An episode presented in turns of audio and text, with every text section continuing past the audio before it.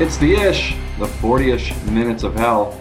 Uh, I am John Comey, one of your hosts. Uh, with me, as always, is Mike Murray.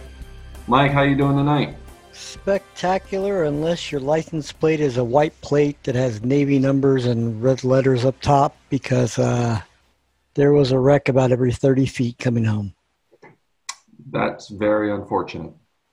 Well, you know, when, when you have a four syllable state, they get distracted by the pretty lights of the strip, even though it's daytime, you know. Well, speaking of train wrecks, today's the record the uh, the recruiting episode of uh, of this podcast, and uh, we've got something to talk about.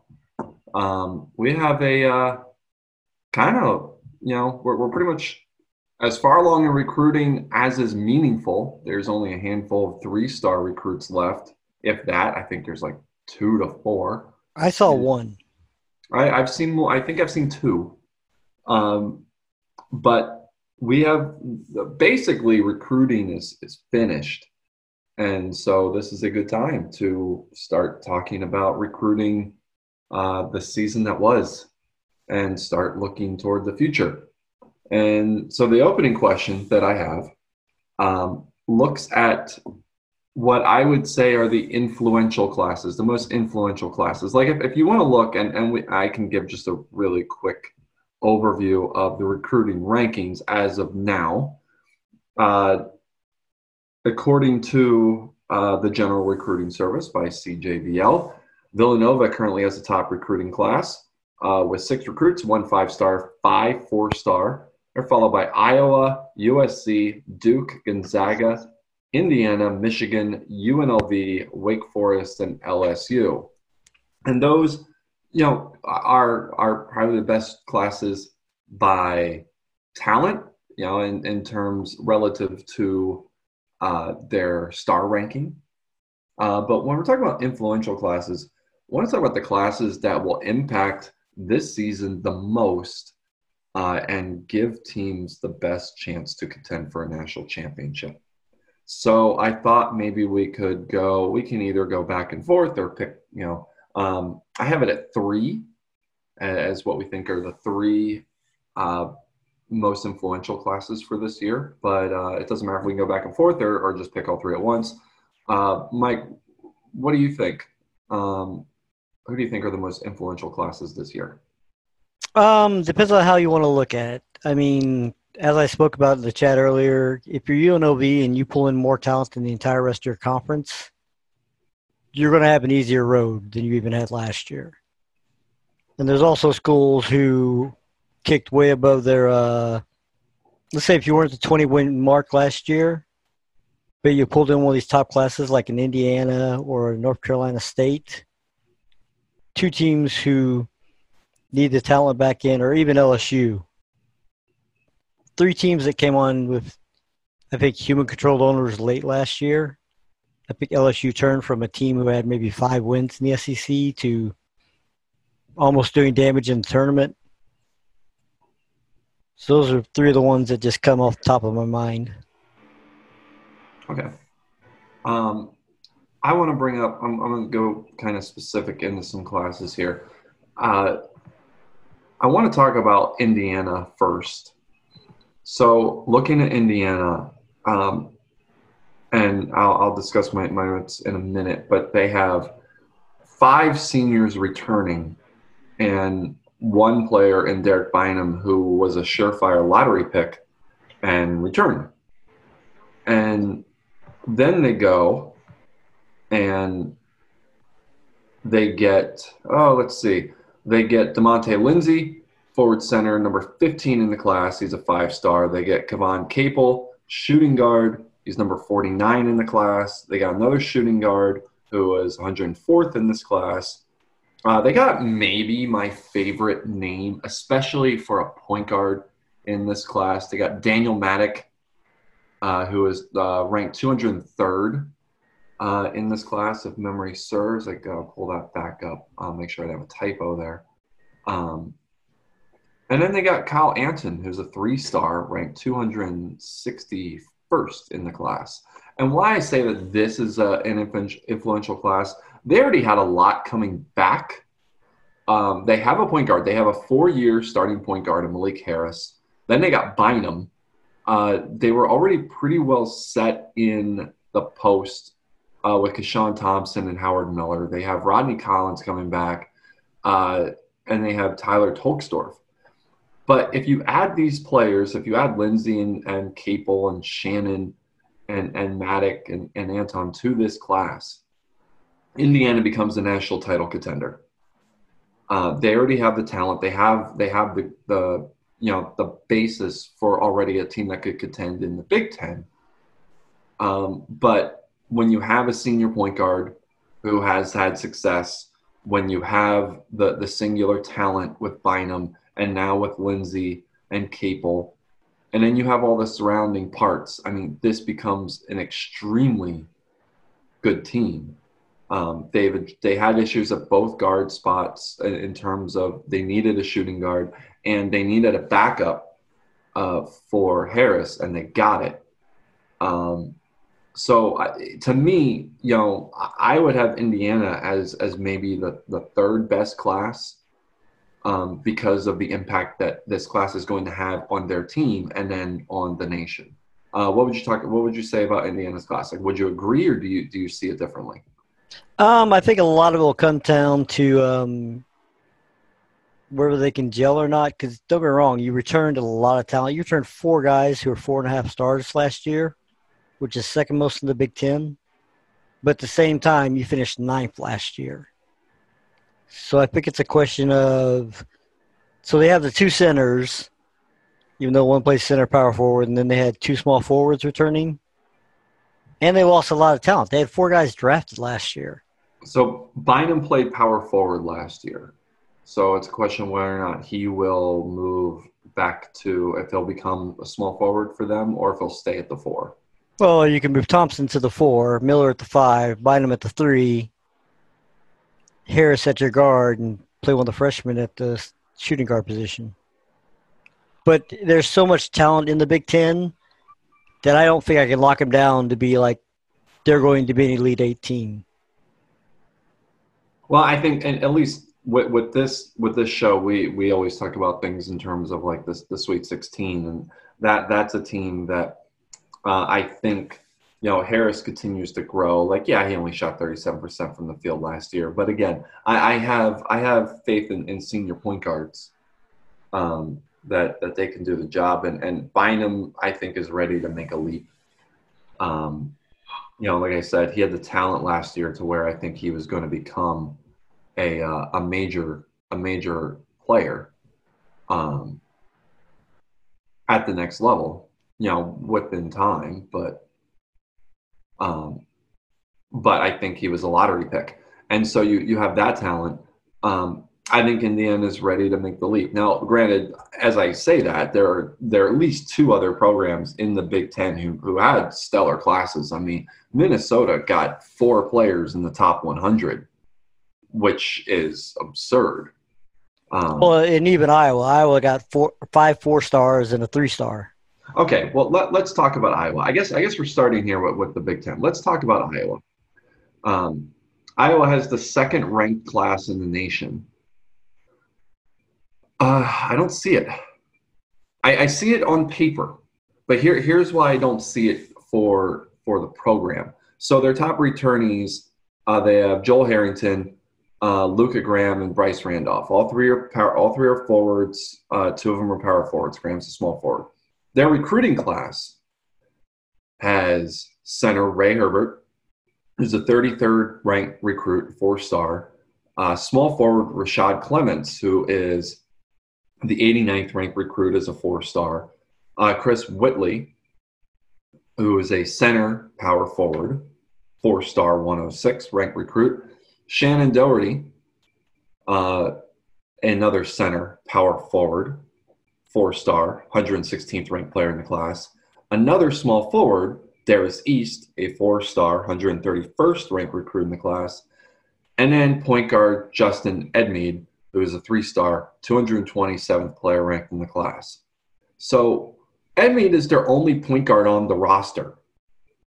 They have now, um, they already they have five players, the four and the five. Um, East probably won't supplant Graham, though Graham might be able to play the two. Like I'm not, I'm not exactly sure there.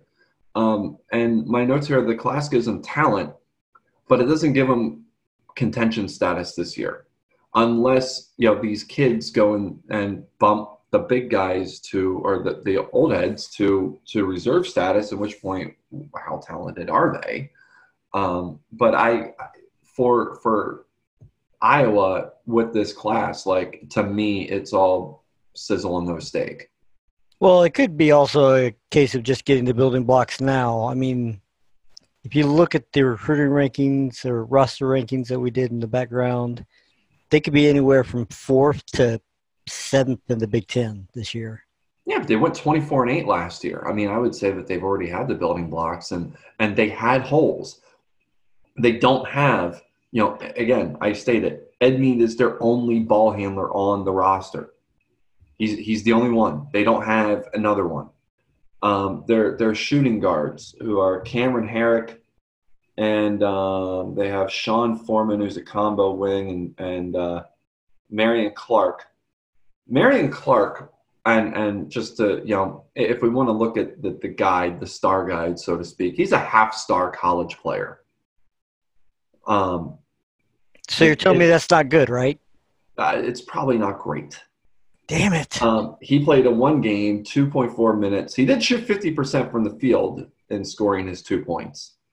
Um, Herrick started in two games. He played 10 minutes off the bench. He did shoot 46% uh, from the field, 47% from three. So there, there is some promise there. But again, they are they are woefully thin at the guard spot, and in a in a conference as deep as the Big Ten.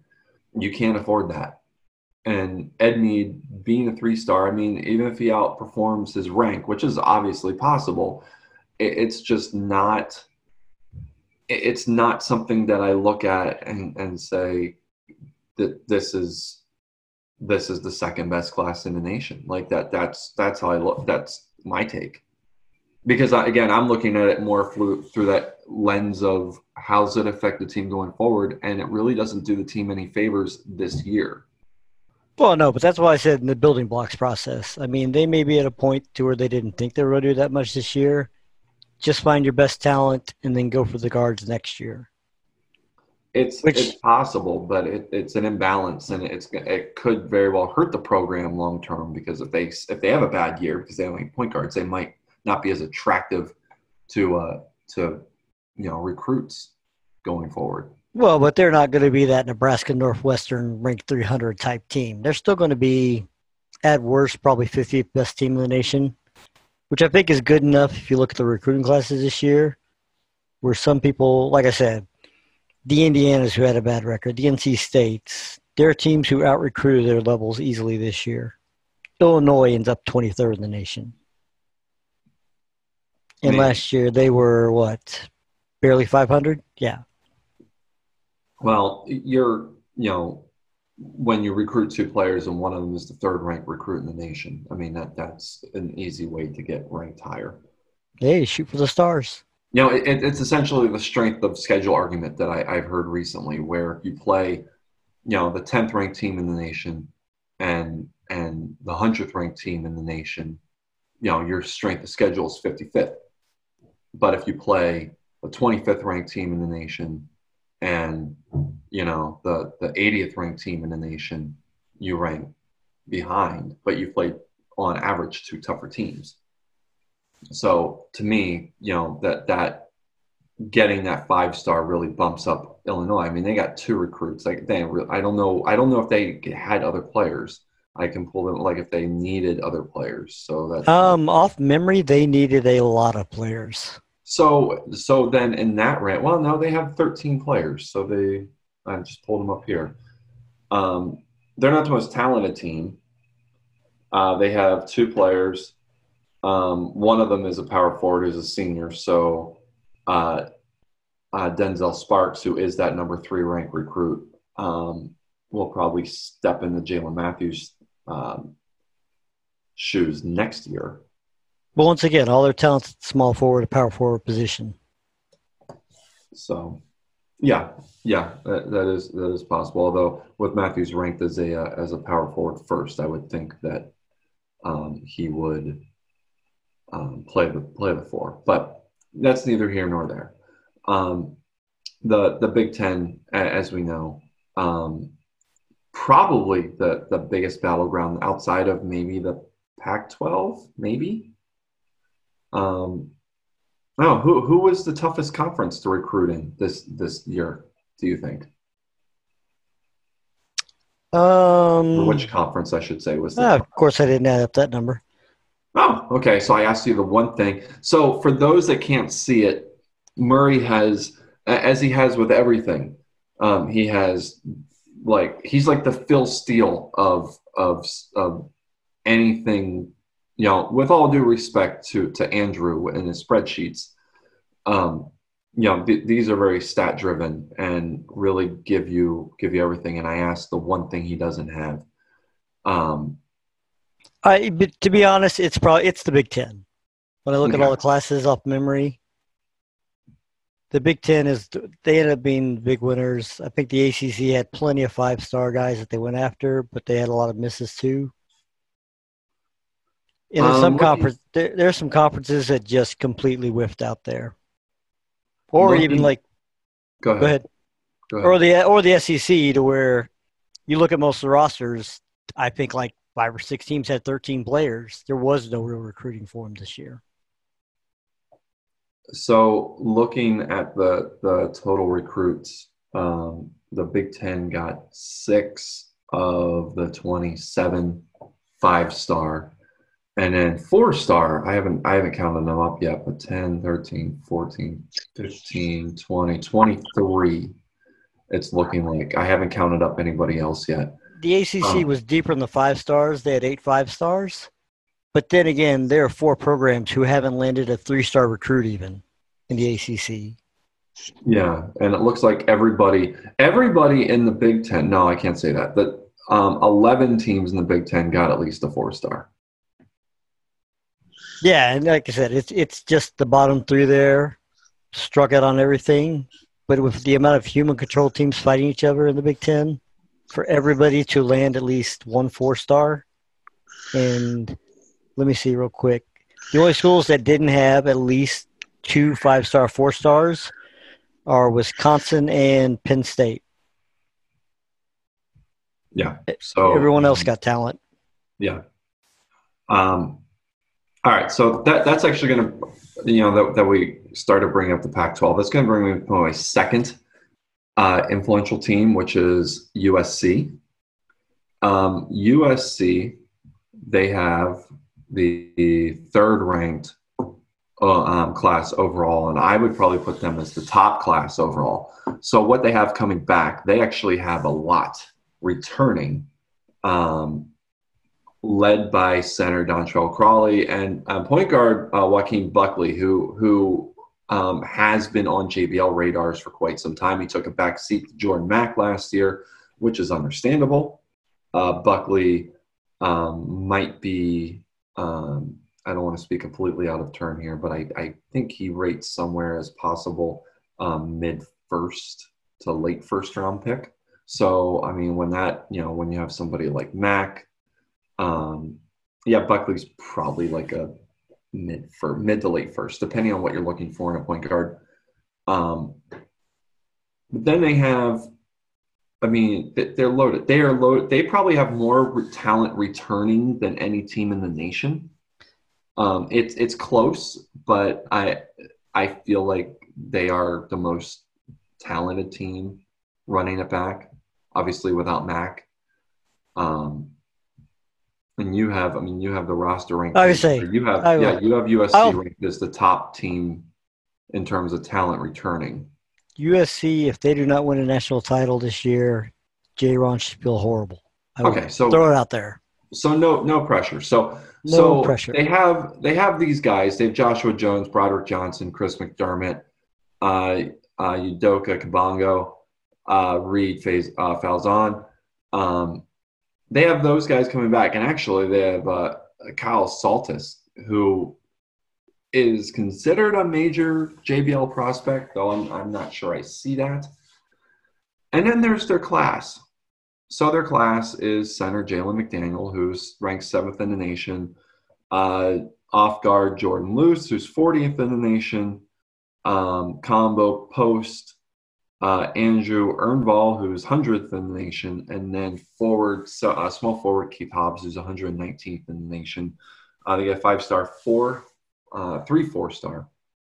But again, this is a team that they're already super stacked, and these players coming in will complement and push the players that are already there. Lou should start from day one, and uh, Falzon may move to the three.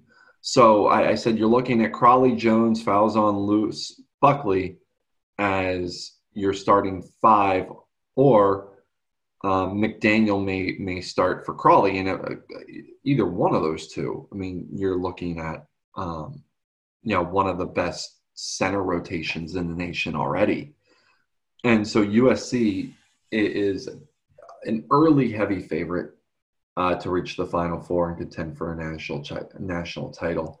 Um, and so, to me, they have the most influential class in the nation. I know that Arizona, um, on your sheet, and I got to pull that back up. They got a five-star recruit and two three stars.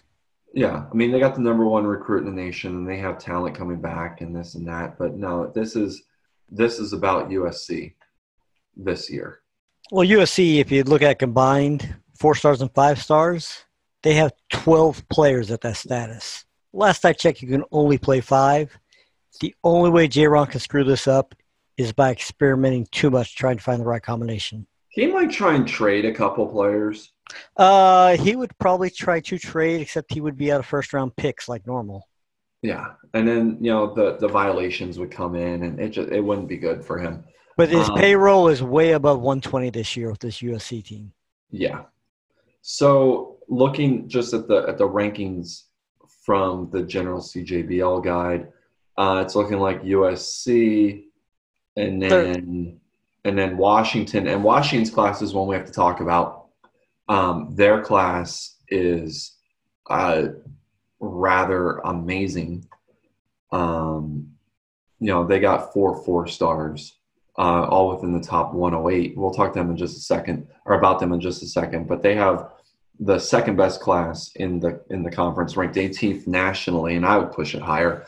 Oregon's is 20th.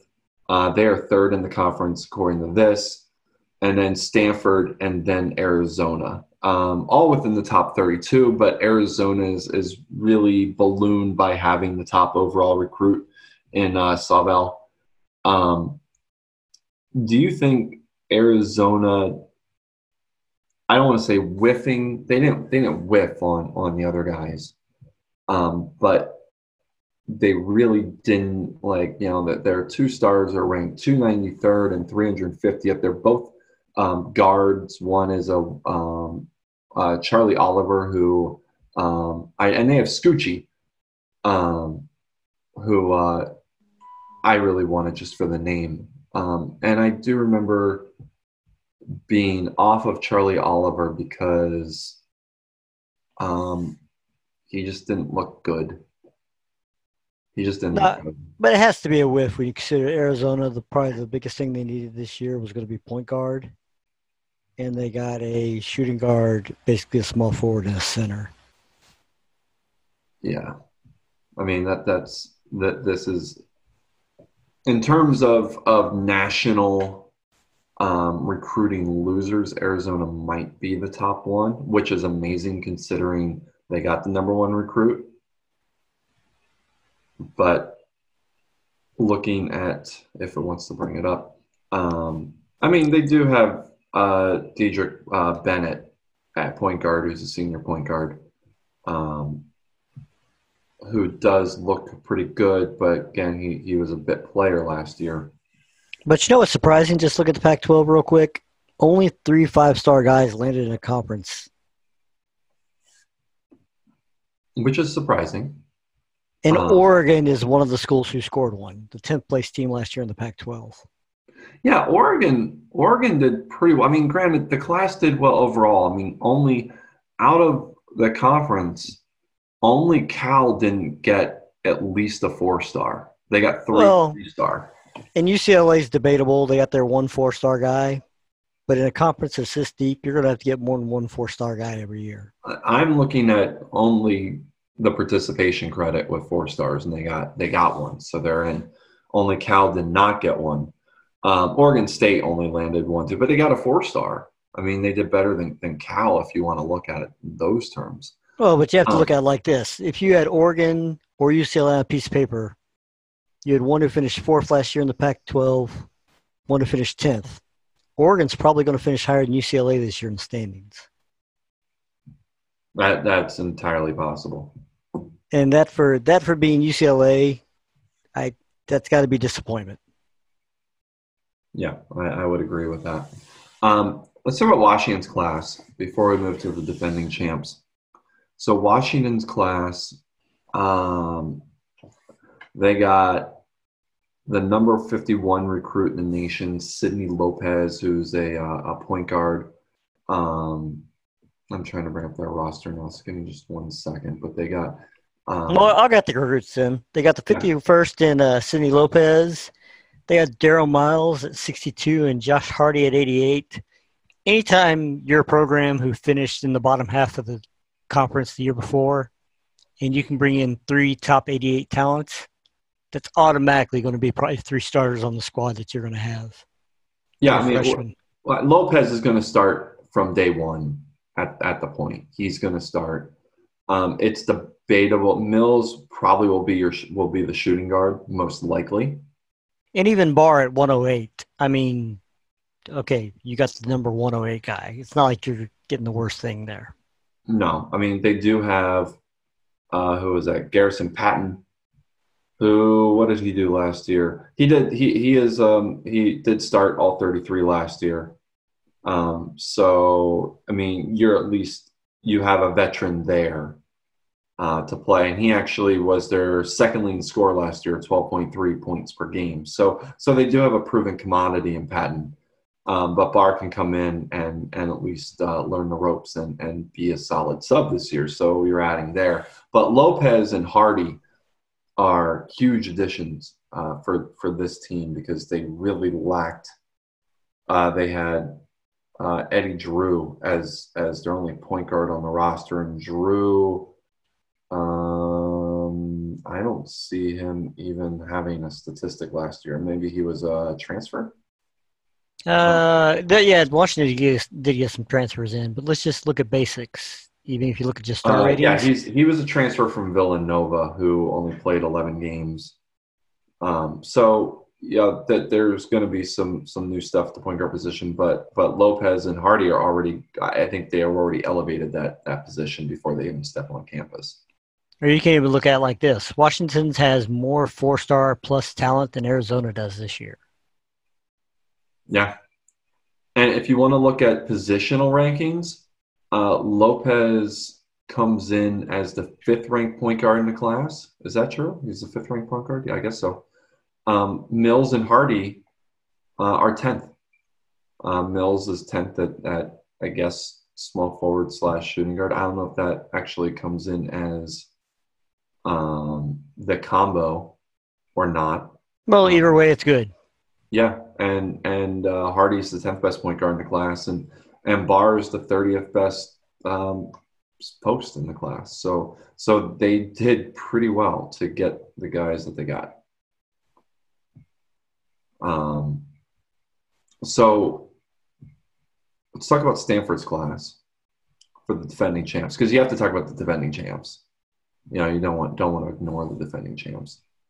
Um, they pulled in three four star, and there they are. Uh, three four star led by the 28th ranked recruit. And it's like, um, to me, I mean, that's, I mean, granted, it's a four star, but to me, it's like a four and a half because I mean, I was gonna say it doesn't matter if you're 28. You're okay. You're a coin flip away from being the five-star. yeah. I mean, you're you're somebody's good mood away from being a five star. You're a top five in your position. That's good enough. Yeah, and they got uh, if we want to look at positions, they got the number five uh, center Jason Thorne uh, from Washington. So that they went into Washington and got a kid from from you know Washington's own backyard. Uh, and then they got point guard uh, Thashad Hannell uh, from Texas. He's the 13th ranked shooting guard in the class, 53 overall. And then uh, Willie Heidegger, who is a combo forward, 81st in the class, 11th overall at his position. Uh, looking at their team, um, they already have a, a, top point guard in uh, Jabril Stacy. He's a uh, starter. I'm sorry, senior. Uh, who did he start last year? Yeah, he started last year. Um, and then they have they have three like four and a half star players, and then another four four star type players. Um, who and they're they're well rounded across the board. So they're adding to an already deep team. Um, I don't know if this is a national title contender yet. Uh, the way you kind of know it with USC, or you kind of believe it with USC. Um, but how do you think Stanford did compared to the um, the expectations of being a national champion? Well, let's be honest. Their biggest worry is who's going to replace the MVP. You got Cameron Crume coming in as a uh, fourth year senior, or you're going to start the freshman at the big spot, which Jason Thorne, he's 6'9. I'm not sure is big enough at 218 to play the five. So I don't know if they're going to have the same abilities that they did last year with Mr. Swain. Yeah, it's possible. I mean, but with Swain, I mean, he was such a, a an interesting, unique talent that it was kind of it's hard to duplicate what he was bringing. Um, that you weren't. It was you're going to be hard pressed to find that in this class because you're going to be hard pressed to find in any class. Oh yeah, um, but they have a but they have a lot of senior talent. I mean, between Crume and I don't know how to say his name, Savorik, um, at the four five. Yeah, um, I would say Saravic. All right, we'll go with that. So, and and looking back on Stacy, he is a three-year starter at the point. So again, I, that's just something that I look at as very valuable. And he, being a three-year starter, um, I think that that's going to benefit Stanford in a big way. Um, but their class, their class doesn't doesn't hurt them at, at all. And and Hannell um, should start from day one, I would think, um, because they don't really have a, a true shooting guard on the roster. Um, Tyler Lott was their shooting guard last year, and he was a senior, if I believe, if I remember correctly. Um, either way, he's not he's not there now. Yeah, he was a um, he was a starter, so he is gone. He was only a five ten starter. He was a fi- they're the the national champions shooting guard, starting shooting guard, played all thirty two games. Was a five ten kid. Well, when you have a well, when you have a seven foot four monster in the center, I'm pretty sure that's how they carried themselves to no, the national but, title. Well, no, okay, so he's 5'10", 194. Um, he shot 44% from the field and 47% from three on five, on over five attempts a game. Once again, everybody's looking at the forest in the center. Nobody's looking at all the people at the outside. I mean, he, you know, he had a, a three to one turnover or assist to turnover ratio. He averaged three rebounds a game as a uh, and, and evenly distributed between offense and defense. Like Tyler Lott, man, that that's as glue a guy as you can get. Size doesn't matter in the CJBL. That's um, what she said. Well, I mean, you know, that, that's what she wants. Ah, um, you know. Um, all right. Is there anybody else in the in the Pac-12 that that stood out to you as as interesting, either good or bad? I mean, we hit Arizona, we hit Stanford, USC. Oh no, we, I think we pretty much hit everybody. I think it'll be like I said, USC's opportunity to run the gamut. But it'll be interesting, I think, between Arizona, Stanford, and Washington, trying to figure out who's going to get that two, three, four. Yeah, it, it's it's going to be it's it's going to be crowded, um, but it's going to be a, a, fun crowded. So um, we should say that here at the uh, the ish we treat Duke like lactose, and that we're very intolerant of it. Duke and, is the greatest team and has the greatest class ever. And so we we need we we have taken some Lactaid so that we can discuss Duke for a brief moment because um Look, they, and- they and- aimed high and they got more five star recruits. I- yeah, they probably Casey Kasem this whole thing. They Casey Kasem that where you know they're always shooting for the moon because then they can you know land among the stars or whatever nonsense that was. Um, but they did, and I guess you know I, I was going to say that George Washington was my other influential class, but on in ter- in terms of having a national title contender, I I and and I forget. I think I told Bed that I would be talking about Duke very reluctantly, and I think that you can hear that in my voice. Here, you want to know my one problem with Duke? Here's the one problem Just I one? have. Yeah, Just just I have one major problem with you're Duke.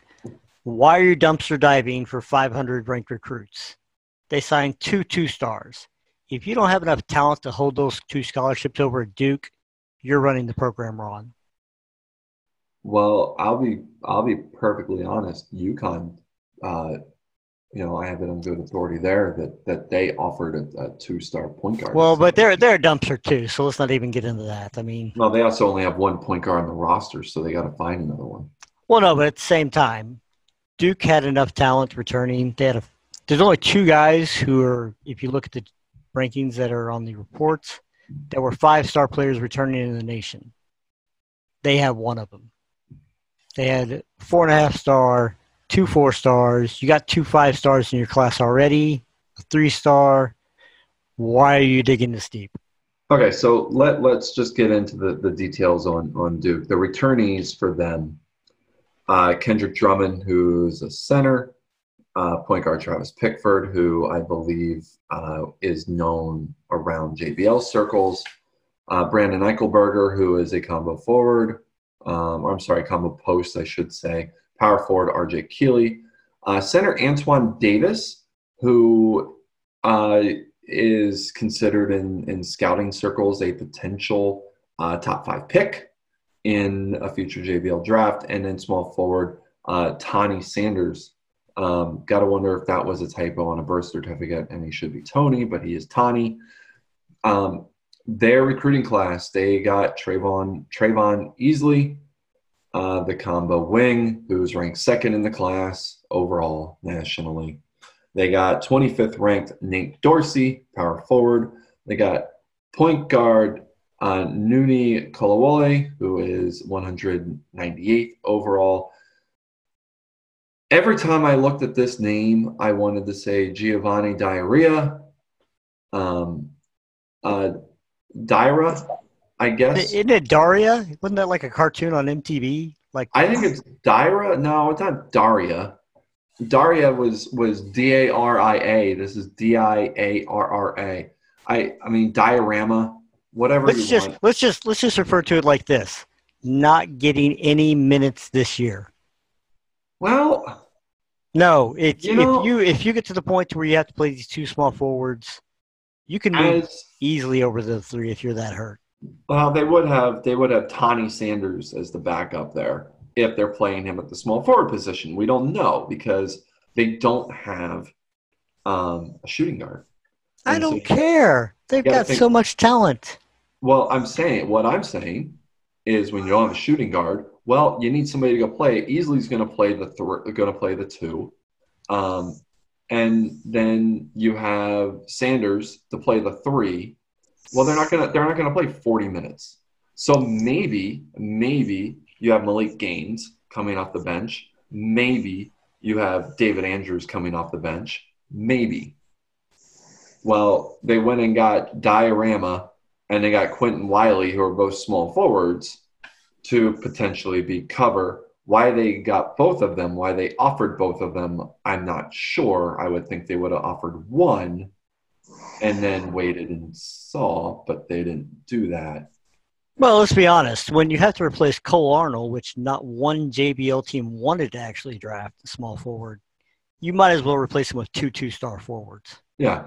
Cole Arnold was like, you know how when you have to go do a thing and everybody puts their finger on the nose to say that they're not going to do it and the last and and one person didn't know that that was a thing that's what Cole Arnold was. I don't even know who drafted him, but that was the person who didn't know that putting the finger on your nose was a thing. oh, Bed's favorite team drafted him, the Jaguars from oh, Mexico oh, City.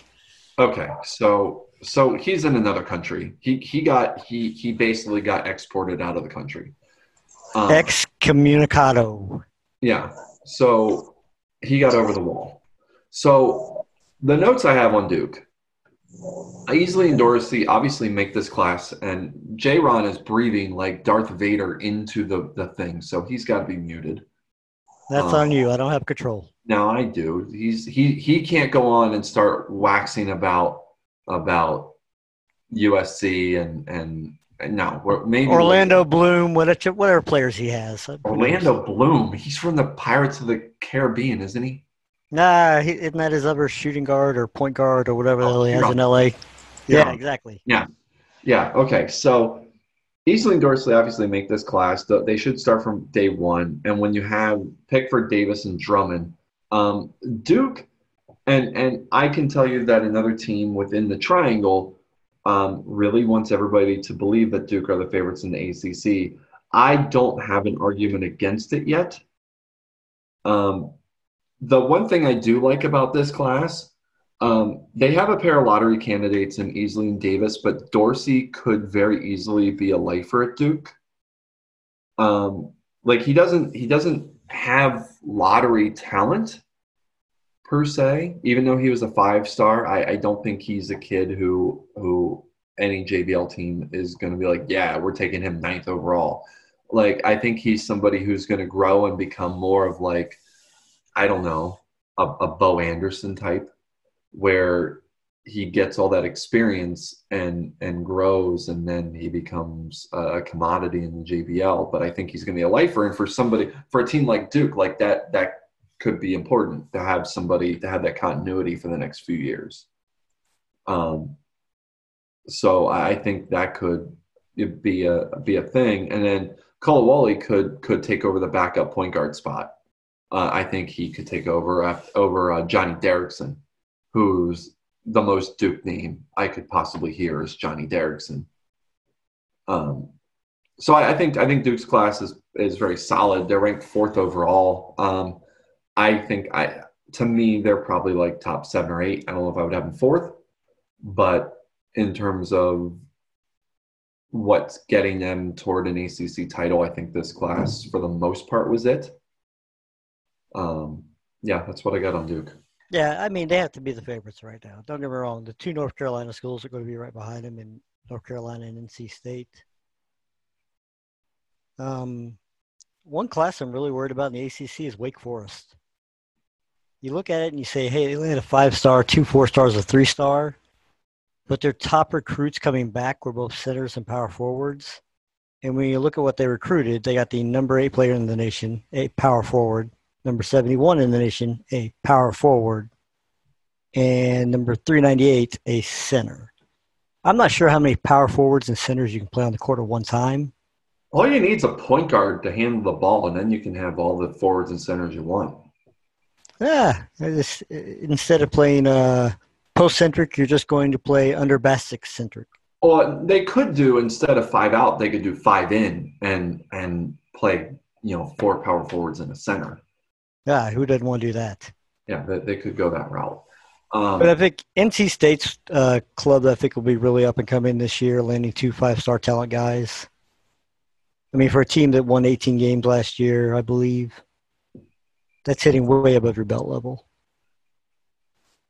You know, if I'm just to touch on Wake for a second, if if I'm Wake, I'm more worried about the talent I have coming back than I am about the class and how redundant it is because you could you could potentially play Benoit at the small forward position. Presumably, that's what they would do, even though they have one of those fluky, like I'm a middling college basketball player, but I'm a mega stud JBL prospect uh, in uh, Ryan Perkins, who as a sophomore ranks as an exactly average uh, CJBL player, but allegedly JBL scouts are drooling over him I'm guessing that his ratings were done by his AAU coach. Um, so Benoit Well, probably would take over as the three. Well, or do you do this if you're Wake? All your talent's pretty much seniors this year. Do you just play the young guys and pray for the best? I don't know that it's all the same position. I mean, they well, uh, you're, they don't have a point te- guard really. They have Your top four stars coming back are Scott center, Rolls Tyson center, Clark power forward, and your number one recruit is a power forward center. Am I? No, their their number one recruit Or was he a? Wow. Benoit is a combo wing. He's a four. He's not a. He's not a three. I think they might force it. I I really think they may try. Um, looking at Benoit, I don't I don't know if I actually even have his scouting report. Um, Uh, let's just put it this way: I had offered him. He was playing the four. I don't have his scouting report. Although, do you really? So so here's the thing. He averaged that his okay. So he's six ten as a combo wing. His stats his senior year, he averaged nearly thirty two points a game. He averaged over nine assists per game, and he averaged five and a half rebounds per game. So he's six ten with a seven one wingspan. He also only averaged a block, a half a block per game. But I does he have playmaking ability? Like and and just sucks at rebounds? It- it- I don't understand. Oh, don't get wrong. He was a unicorn in the draft class. He's the one whose stats didn't line up with the position. Okay, so he still could. I mean, if you be if you make him your primary playmaker, I mean, then you could you could play him there. But so Robbins will probably start at the two. Um, I mean, they're gonna have to do some shifting around for sure. But I could I could see it where Benoit ends up playing some time at the three. You know, maybe maybe twelve minutes a game there. Because if you're going to play him 34 minutes a game or you know 32 minutes a game, well, you're going to have to move him to another position to get your other power forward some time. What did you shoot from the three? That's Who? going to be your definition. Benoit, Yeah. hold on, let me get. I, I didn't have his stats up. Hold on. Um, From what I remember, he could not shoot from the outside. He shot 27% on nearly seven threes a game. Exactly. He's a four. Okay. Okay. Well, you don't exactly need him to shoot threes to play the play small forward, especially if he's a primary playmaker. So if you're running, if you're running like a, a, a post centric or a grit and grind, and you have him as the primary playmaker, you know, you don't, it, and that's if he has that talent. Again, I don't have the scouting report on him, but you don't need him to be jacking up threes. You know, you you can position him close to the rim. I mean, granted, that wasn't too great either. If you're 6'10 at high school and shooting, you know, 52% from two, that that's a problem. Um, but if he can pass, then then that's one issue alleviated for Wake Forest, and that they would have somebody on their team who could actually pass. All right. If you got, if you're going to roll with a six ten point forward in this class, then you're or point guard, forward, whatever you want to call them, slash, you're in trouble. Yes, but I'm just giving options. That's all I'm about. And by the way, this is probably more coverage that Wake Forest has had in the combined nine years of the previous CJBL. Probably. I mean, this is what we do on the podcast. We we talk about Wake Forest. Um, sometimes unintentionally. Well, okay, all the time unintentionally. Like we we really didn't mean to bring them up. We apologize too. Did we lose listenership talking about Wake right there? I think people had to figure out what state Wake Forest was in. That could have I that that could have been the bathroom break for some people. Hey, let's talk about North Carolina. Let's manage those expectations. So um, to be honest, second or third best team. I don't like him as the ACC favorite. Okay, so what do you like about their class? What don't you like? I mean, we we can talk North Carolina for a long time. So manage those expectations for for bed. Well, once again, it's of those factors where I think you, when you look at it, will they get three of the top 68 or something like that? trying to pull it up real quick. Yeah, 64. So when you get three of the top 64 players, including a guy from Zetnet, Russia, I mean, who doesn't love that? Everybody wants a big Russian in the middle. I okay. That that's are we trying to be RKG? Please don't. No, if I was trying to be RKG, I'd do some really shitty Stephen A. Smith impression. Well, yeah, but then just with all the weird sex jokes that just make it awkward. Yeah, no, there's no vasectomy jokes here. We're all good to go. Okay. But still, North Carolina, they're returning plenty of four and a half star talent. You add in a couple four or five star guys. I just think it's they're they're probably not going to be Duke, Probably not. but I Um, think it'll be a dogfight between them and NC State trying to take second place in the ACC this year. I mean, I think they See, could. I I think they could have a shot. Um, Well, But- and Bed also said, and once again, we don't know this. Bed probably overscheduled his non-conference schedule this year, which I wish we had that information at our fingertips right now. he's touting that to anybody who who will listen. Look, that's called managing expectations. Look, Well- that's like saying you don't want to have a guy transfer into your school or something like that and then complain about your recruiting class. Everybody If- does it. If you talk to Bed, it sounds like he is bestowing, with his gratitude, the ACC title to Duke, and which is nonsense. Um, they do have Miles Bush coming back, who who is a proven scorer in the ACC. Um, he's going to be one of the better players returning in the ACC. Um, you know, they have who else? They got. Uh, well, okay, they they have Miles Bush. Um, no, they they have they gotta have some players who are coming back who, who scored. I wish I could pull this. Point point guard was probably their biggest need this year. Yeah, they got Swan, and his wildly inefficient, strange ways. I mean, he's got to be better at some point. You would think. Um. So, I, I think the class, um, you know, especially Hargrove, uh, complements the program very well. Uh, Jamichael Hopkins. Jamichael Hopkins didn't wow me as as a prospect. Um, he seems very underwhelming as somebody you would think is the 45th re- ranked recruit in the nation. Well, but he's also dumb as a rock with his 2.0 GPA. So, Well, okay. and mean, let's be honest, if you want to have a school to where you can take classes for dum dums, it's got to be North Carolina. Everybody knows this historically. And and truth be told, you don't know the quality of an of a uh, Almena, Kansas education.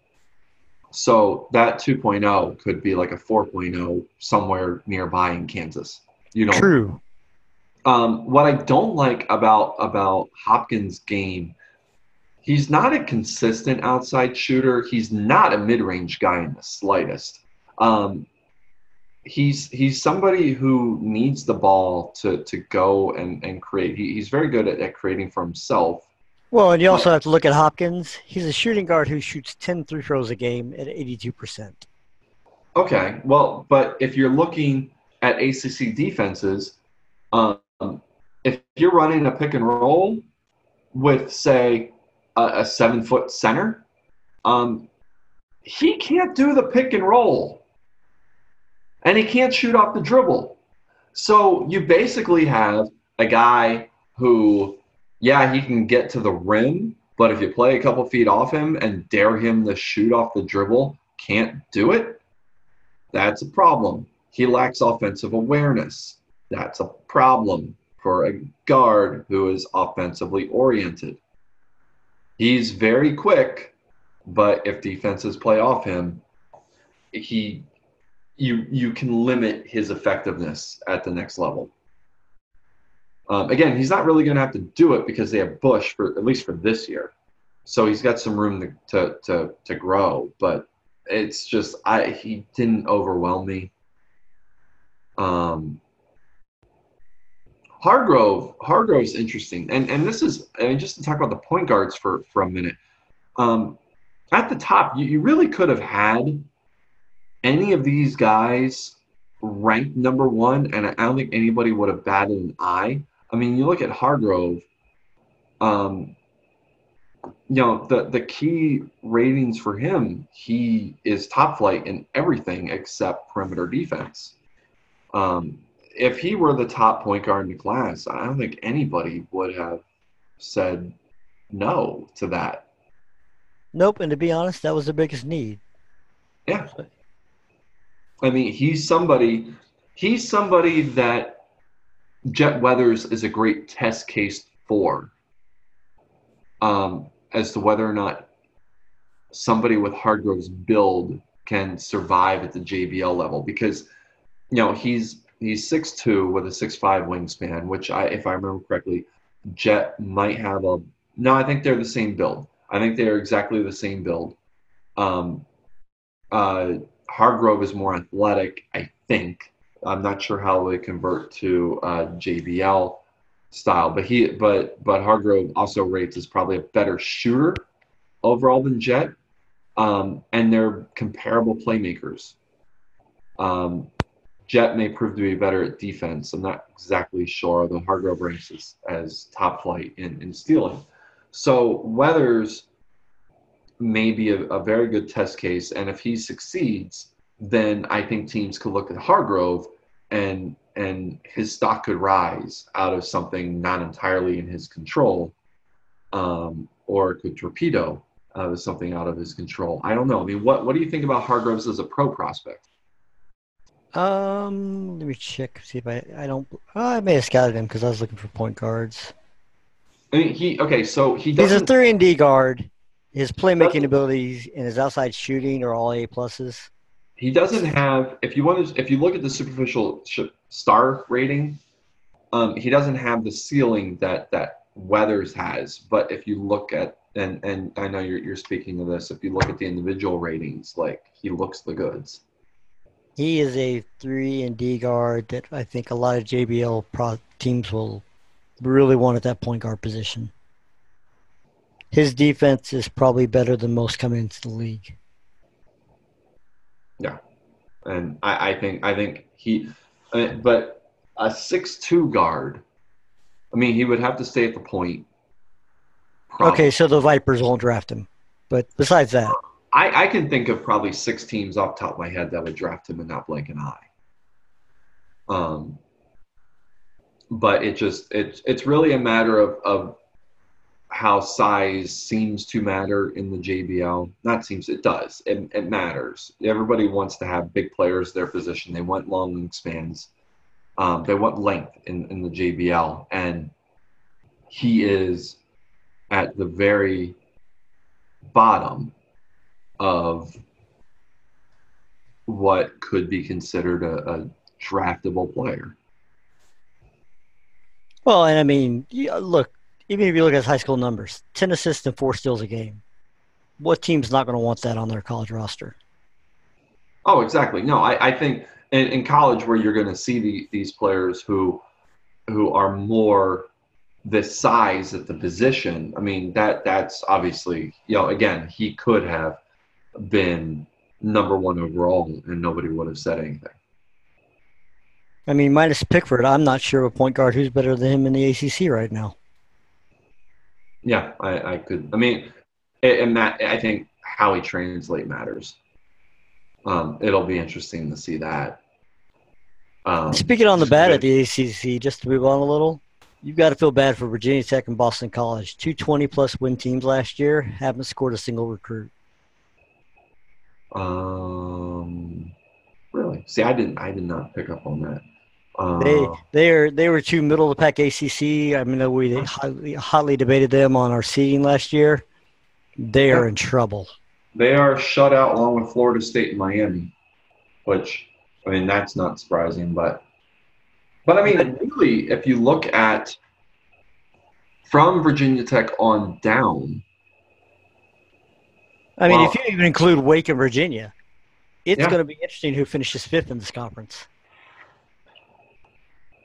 you know, Syracuse got, got two recruits. How many did they need? Like this is the one thing that I I know neither one of us have is is how many players they already had on their roster. So Well, they had they had seven returning who are three stars or better, so that gives you nine. They have 12 on the roster, so they're they're all right. They're all right. Um, all right. So one one team to talk about before we move on from from the ACC, I guess is, is Clemson's roster, where they got one four star and four three star for a team that won 27 games a year ago. Um, what did they have returning? Um, were they already in over their heads last year, like in in terms of their um, uh, of their production, like a, as a team?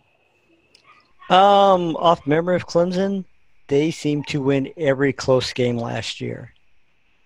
The question about Clemson I have this year is their three best players probably returning on the roster all play the center position in Conway, Brown, and Brohor. And then even the three star recruits, we're not talking upper echelon three star recruits. We're talking 151, 221, 224, and 400. Which don't get wrong, three star recruits can still blossom. But I think Clemson is in for a uh, comeback to the pack meeting this year. So Clemson, um, their season last year was their first 20 win season since 2022 and only their second 20 win season ever.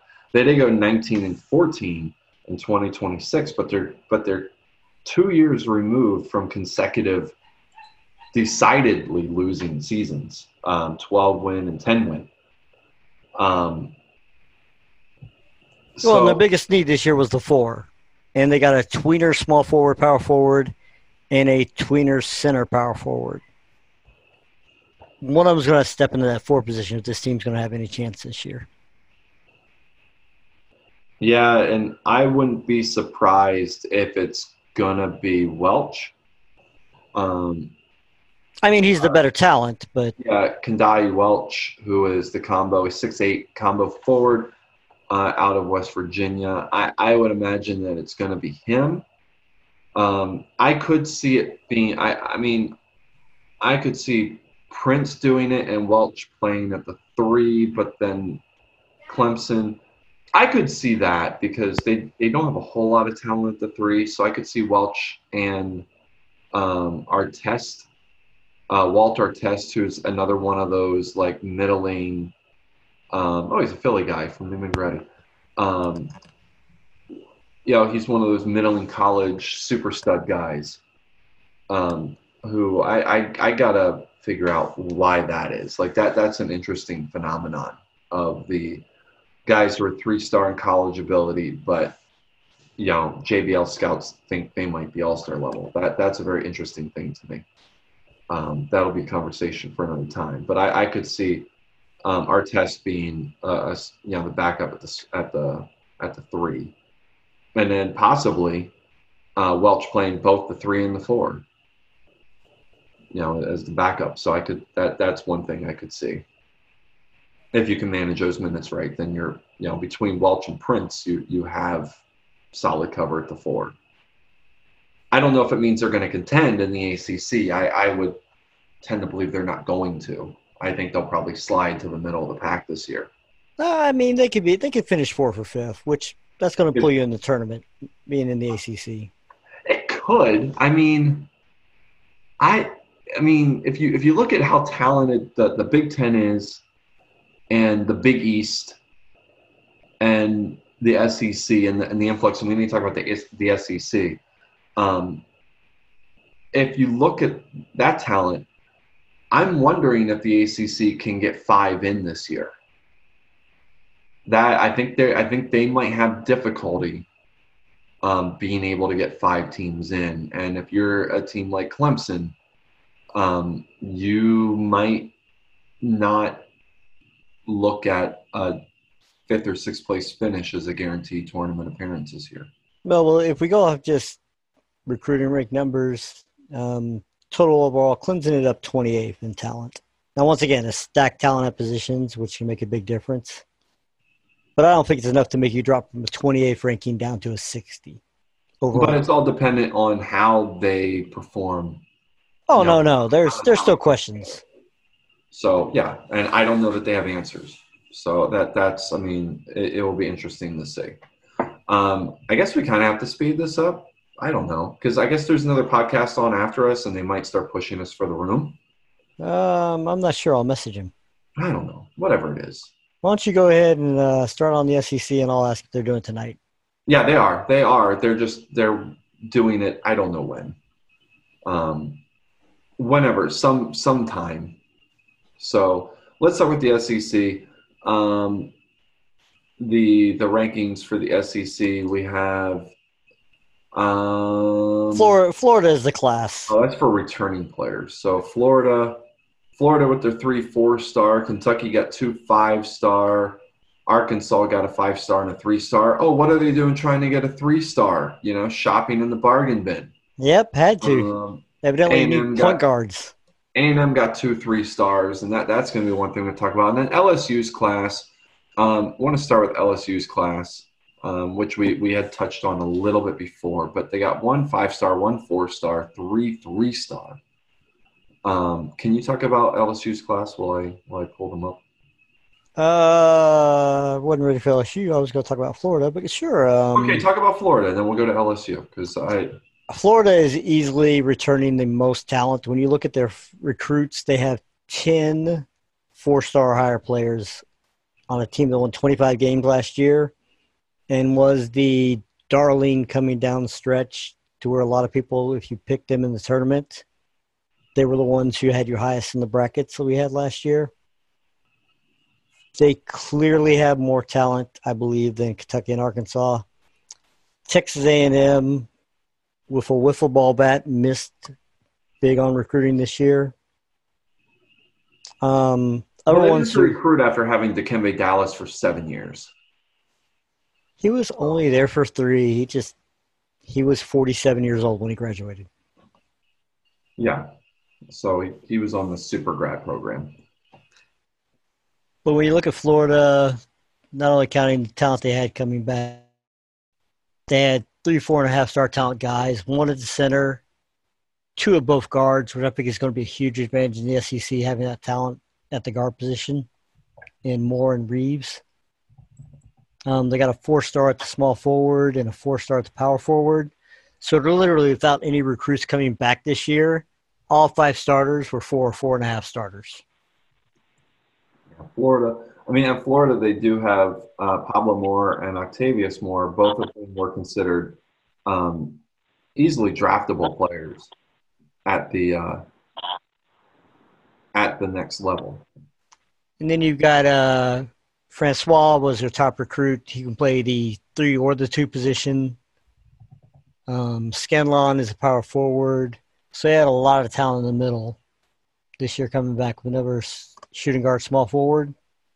Just across, it's it's a freaking perfectly built team right now. Yeah, they are a very veteran team with uh, you know all their juniors and, and seniors, and then you talk about the recruits and um, uh, David Francois, 44th in the nation, Marquise Scanlon, 91st in the nation, and then uh, Jacoby uh, Casimir was a combo wing. So they got two combo combo wings, um, and and the four, which they needed the four. Um, they needed Scanlon. Um, be honest with you, they, they also needed everything they got. They needed because they they only have one small forward on the roster. They got two, but they but they're secondary positions for them both. So Francois is going to start from day one, most likely. Um, he's got some good size to him at six five. It's a little small for for a small forward, but um, he he is the sixth ranked player at his position. Um, Scanlon ranks twentieth as the uh, as a power forward. Um, that's I guess that's the one thing about this class is that they they might be a little undersized for for the various positions, but it's really not a not a big issue. I mean, talent trumps size, uh, especially in college. So, I I think they are well positioned, especially in an SEC that is rapidly changing uh, in in its face. Um, so let's talk about LSU now. Um, LSU is a, LSU is a strange case to me. So most of talent, the top three players on the roster, Trotman, Quinn, and Horton, all play the center position. Their next two best players, who are three star talent, both play the point guard position in Seals and Marshall. So they go out and the recruits, their top two recruits, both play the shooting guard position. So they're going to be really weak at the four and the three this year. Yeah, so so to sum up on their class, they got 18th ranked recruit. Um, it was uh, Scott Ramage or Ramage. Don't say Ran, don't say Rampage because we keep calling him Rampage. But yeah, uh, Ramage, um, who is six three shooting guard. Both their shooting guards are six three. Uh, they've got George Battle, 41st in the nation. They're the fifth and ninth ranked recruits um, at their position, respectively. And then power forward Mo Reed, Mohammed Reed out of Jackson Academy, Jackson, Mississippi, 6'11 power forward. Uh, he is 226th in the class. Then they got combo wing uh, Matt Demond uh, out of Arkansas. He's got some good size to him at 6'8. Um, also, uh, Omar Tamara, who is 489th um, out of Louisiana. He is another one who has some decent size to him. Well, uh, Demond's probably going to have to slide over to the three because there's if you got two guys recruited above him in shooting guard, he's not. Oh yeah, most, most definitely. I mean, Demond, you know, and they don't have. Um, they got one small forward on the roster, Malcolm Taylor, six eleven. Um, they don't have a single shooting guard. So getting getting three of them in this in this class. I mean, one who probably won't see any time there. That that's pretty important. But um, and the centers can probably slide over the four. Either put Quinn or Horton at the four. And let Trotman play the five is probably going to be the option. But it's it's a weirdly balanced team right now. So, do you think that with this recruiting class, um, has LSU improved their standing in the SEC? Have they stayed the course? Are they still going to be, you know, a team a team that sits around 18 to 20 wins and has a 500 record in conference? Like, how how do you think if if if they finish ninth this year in the SEC, there are problems. They easily have the talent to finish fourth or fifth with a lot of teams in the SEC not having great recruiting classes this year. Okay. I mean, there's four teams who didn't land a single recruit in Georgia, Mississippi State, Ole Miss, and Vanderbilt. South Carolina landed a three star. Auburn only got a four star. So that's six teams in your conference who had one recruit or less. I know I said I know I said the Mountain West was disappointing, but the SEC was disappointing too at recruiting this year. But at the same time, all the top teams had a full roster also. Well, and I mean, they were disappointment with an asterisk because if you go back to just a couple days ago with the Declaration Pod, um, they were a big winner because they landed collectively. Five, of, five of eight, I believe. They landed, they landed five stars. Um, they really faltered is they only got seven four stars as a conference. So that that's that's an issue. Um, once again, conference. but to look at this way, and this just off knowledge, Arkansas only had two scholarships.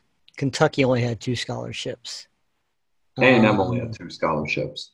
Yeah. So I mean, a lot of teams just didn't have the chance to go out there and grab any talent, or went all five star and just said, "Screw it, we're going to go after the piles left over."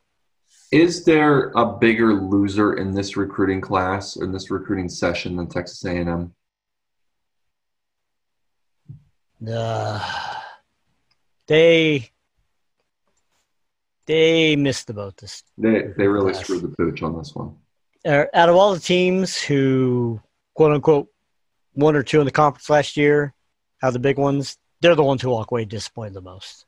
Oh yeah. Um, to sum up their class, uh, they got two three star recruits led by the 226th ranked Evan Tyson at combo forward uh, out of Chicago, and then 243rd ranked shooting guard uh, Tyler Venegas, who uh, he was the 52nd ranked shooting guard. Tyson, the 39th ranked uh, power forward, combo wing, whatever you want to call him. Um, they should have done better. They, they Well, but they, they they also put all their chips on Benoit, the number eight recruit in the nation. When they didn't get him, that's when they went into panic mode. Okay, then that I mean that's fair. And, and this is a team that if if you're going to look at a team the slide uh, from last year, this is the team. Um, they have two small forwards and a center as their top returning players, and then after that, you the the drop up is heavy with this team. Uh, So- discussing with Lex behind the scenes, if he finishes ninth, he should feel happy.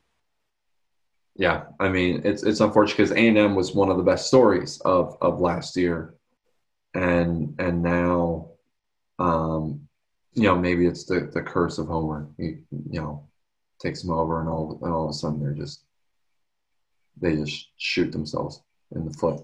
They got gigged. Yeah, they're they're gonna fall apart. All right. Um, is there anybody else in the SEC you wish to discuss before we move to the Big Ten or Big East? Nope, I think it's pretty standard. Florida's going to win. Arkansas, Kentucky can fight each other for second and third. LSU will fall behind. Alabama returns a lot of talent this year. They'll probably slide in the fifth position. And then from there on out, it's a crapshoot. Probably Missouri in the field. Okay. Um, all right, we'll talk uh, Big East and then Big 12, and then I, I think that would do it unless we have anybody else that you wish to discuss. I'm pretty sure that's all the major conferences. Okay, so Big East starts with Villanova's class, which is considered the top ranked class uh, in the nation. Um, to go over them, I do have notes. They have uh, their top returnees are Shaquem Moss, who's power forward, point guard David Burnett, center Javion Richards, and guard Derek Scott. Um, out of that group, um, Moss played, he started 24 games a year ago. Richards started 10. Um, Burnett did nothing of note, played in six games. And Scott was not on the roster, so he is a um, he was a transfer. Um, so the recruiting class, the recruiting class, um, led by five star, and yeah, Scott was a transfer from Michigan State. From Michigan State. So Ray Bishop, uh, five star, number twenty four in the nation. Uh, he is their their top recruit, and then they have uh, power forward Trey Faulkner, who is a 34th ranked recruit in the nation.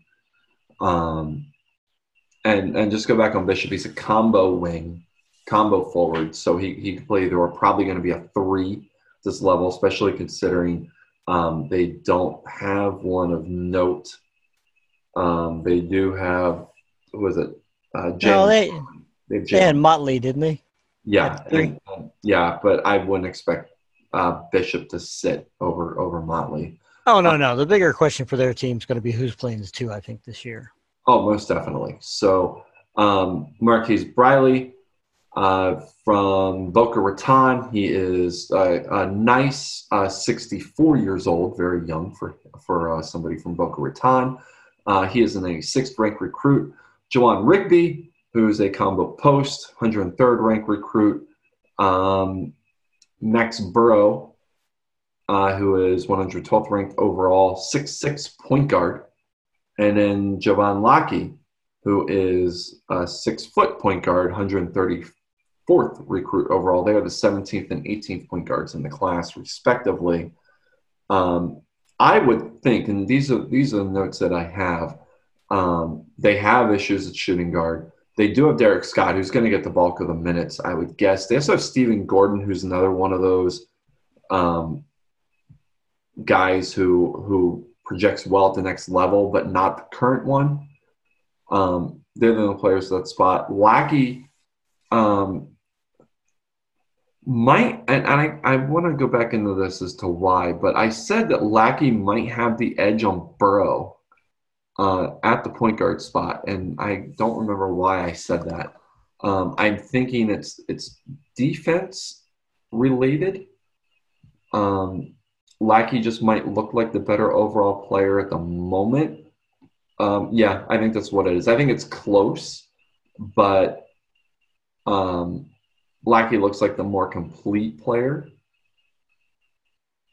Burrow is actually the better defensive player overall with when you put in awareness, but it, it's going to be an interesting battle between those two in non-conference play to see who who gains the minutes.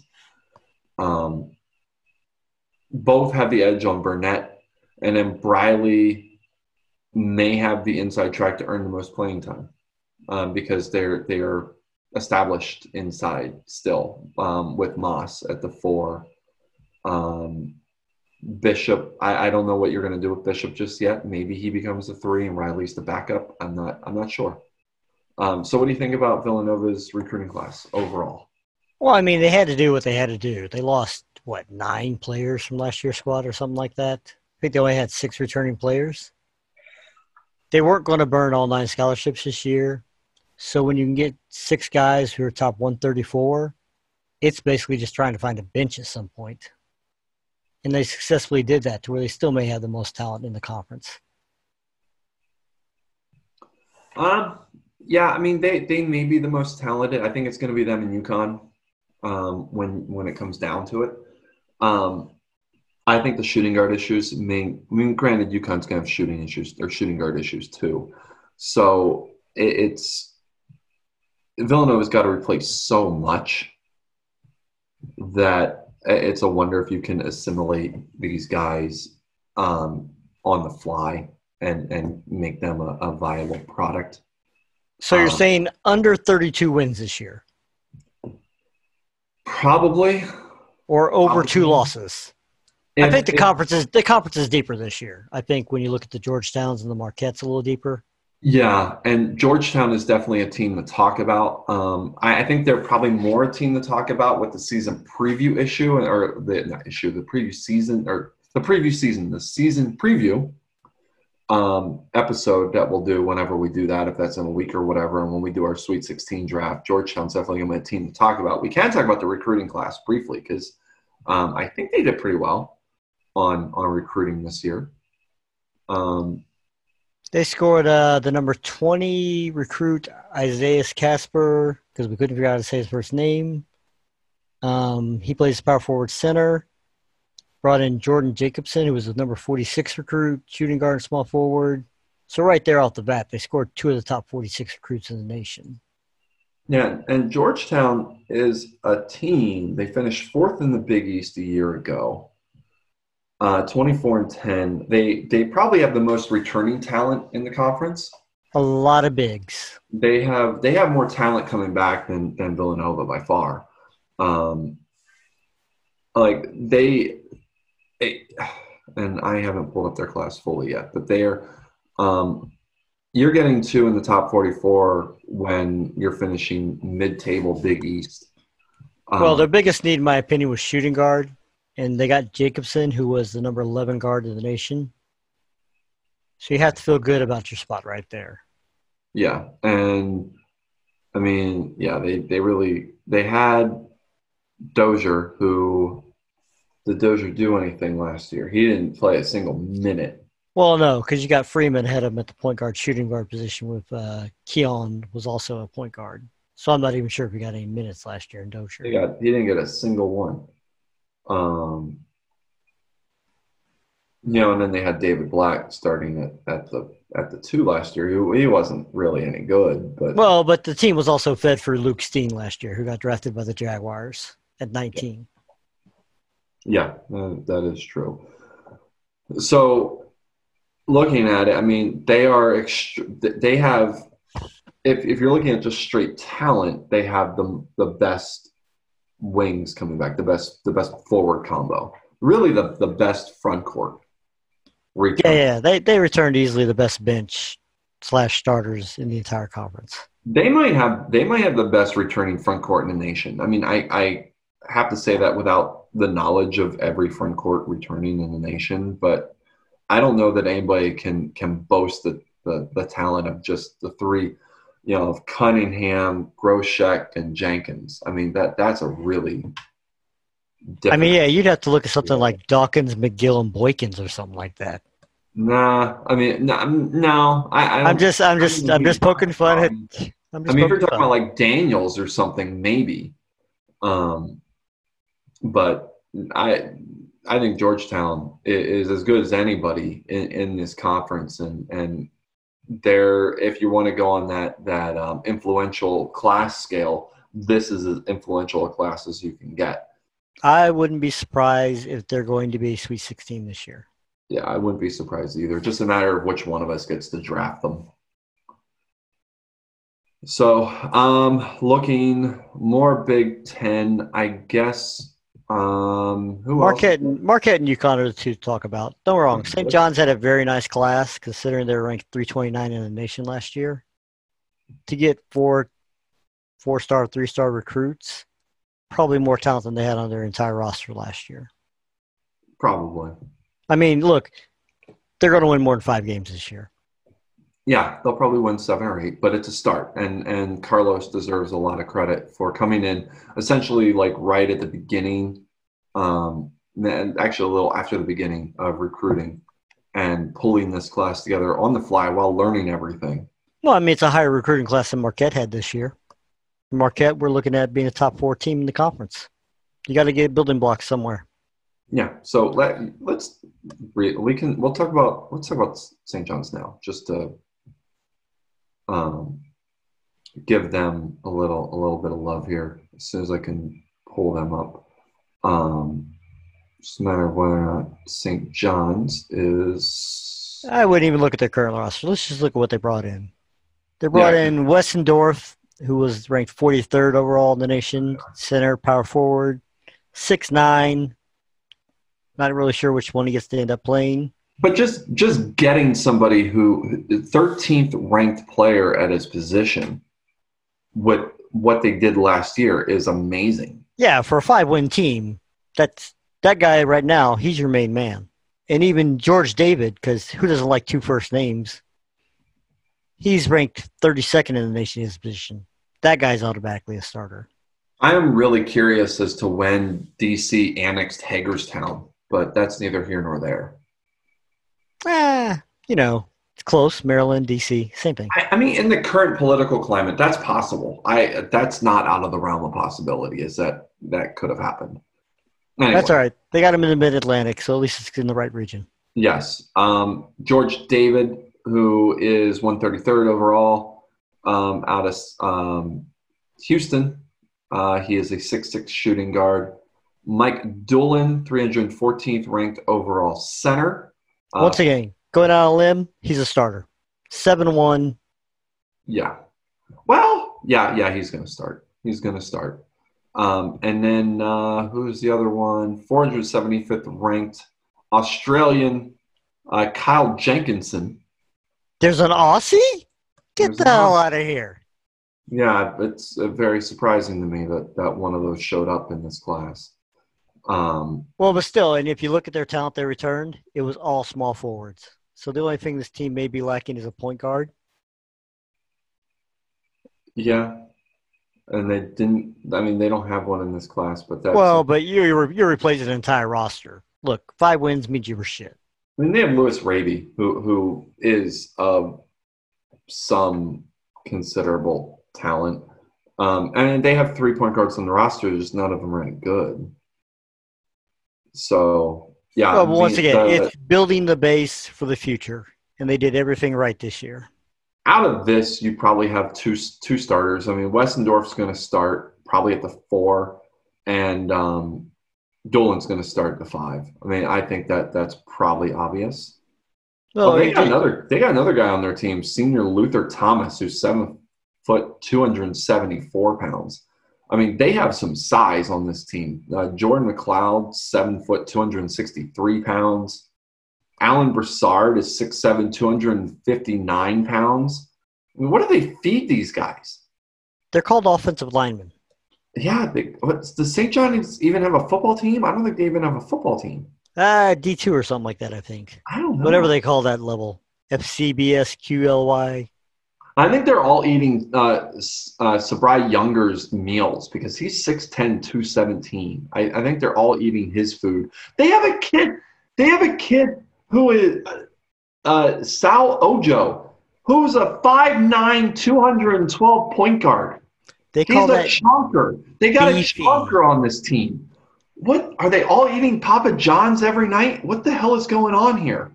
The gravity in St. John's is closer Holy to the center of the earth than anywhere else. That's insane.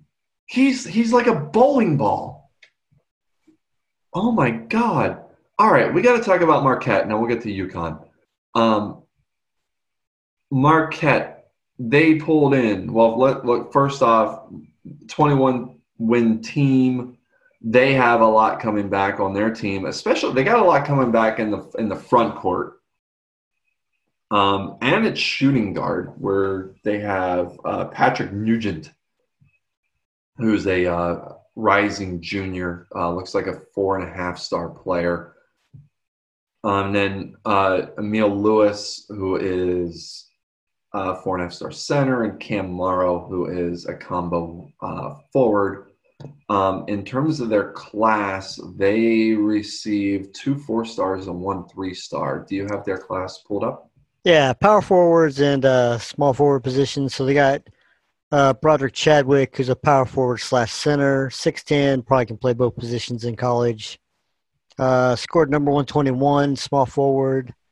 Uh, John Syfax, and best of luck on pronouncing this name. We're going to say Drick Holloway at two thirty. Yeah, D R I C K. yeah, Drick. Make sure you say it slowly. Um, power forward, 230. Their needs, I think, was a small forward position, just uh, in the four. So they, I mean, they have the positions they needed. Lots of talent returning on this team with eight players being three stars or better. Um, Morrow could play the three as well. Don't know that he will, but he could. Um, in fact, he will. Actually, he will because the top three lineups from last year's team all have him at the three.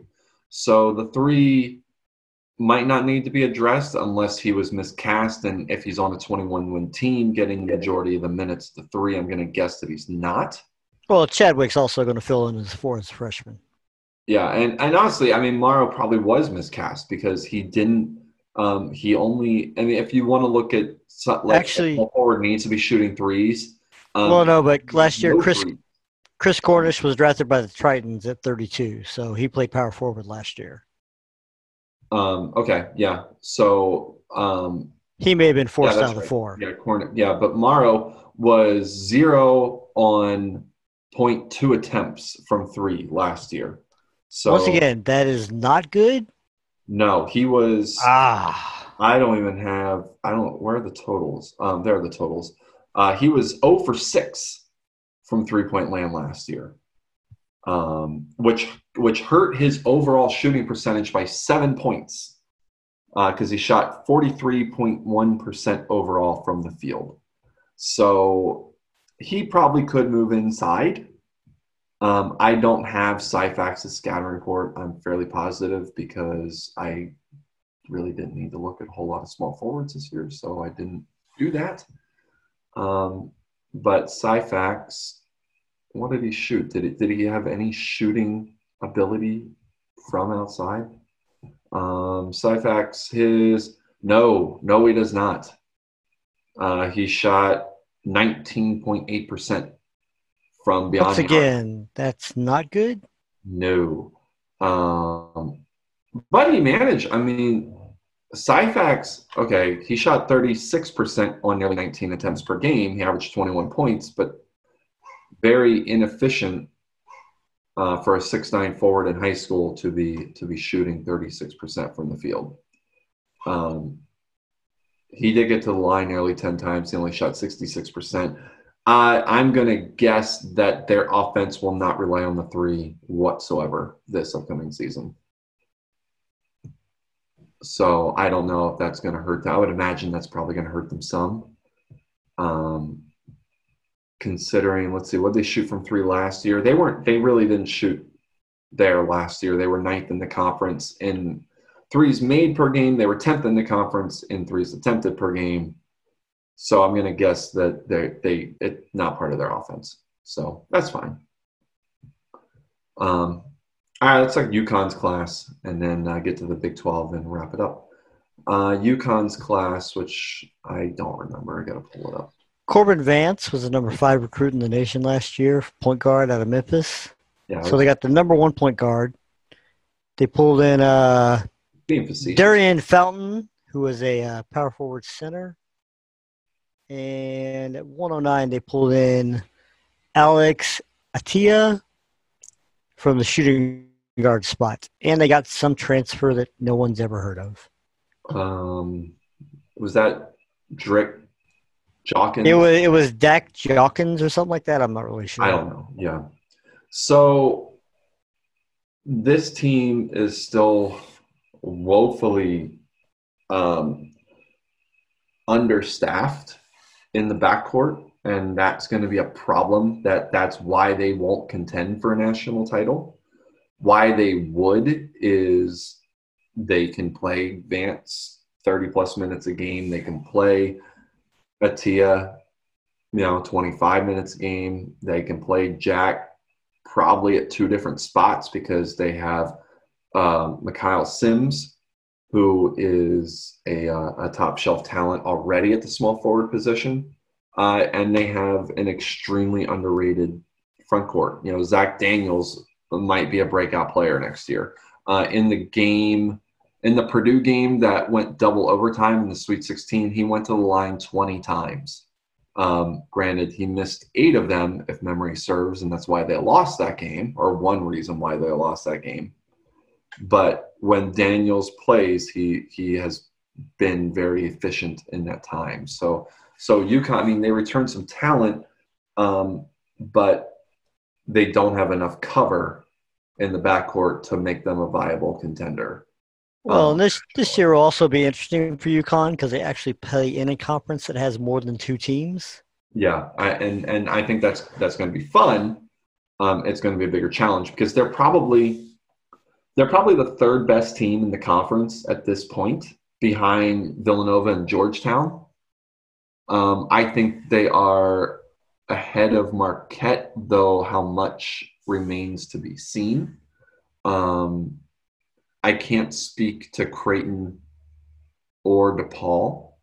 Um, Is Creighton's roster full because they didn't score a recruit, and that's I'm pretty bad for the team who was 23rd in the nation last I'm year. pulling. I'm pulling them up. Um, And DePaul got a big whiff on that's a 25 and a 23 win team. Neither of them has a recruit.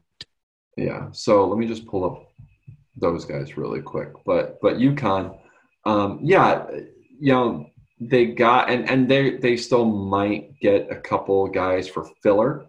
Um, like they are looking at a couple two star recruits if if memory serves because I, they ha- they got to get a backup point guard and possibly a backup shooting guard. Um, DePaul has 11 players on it.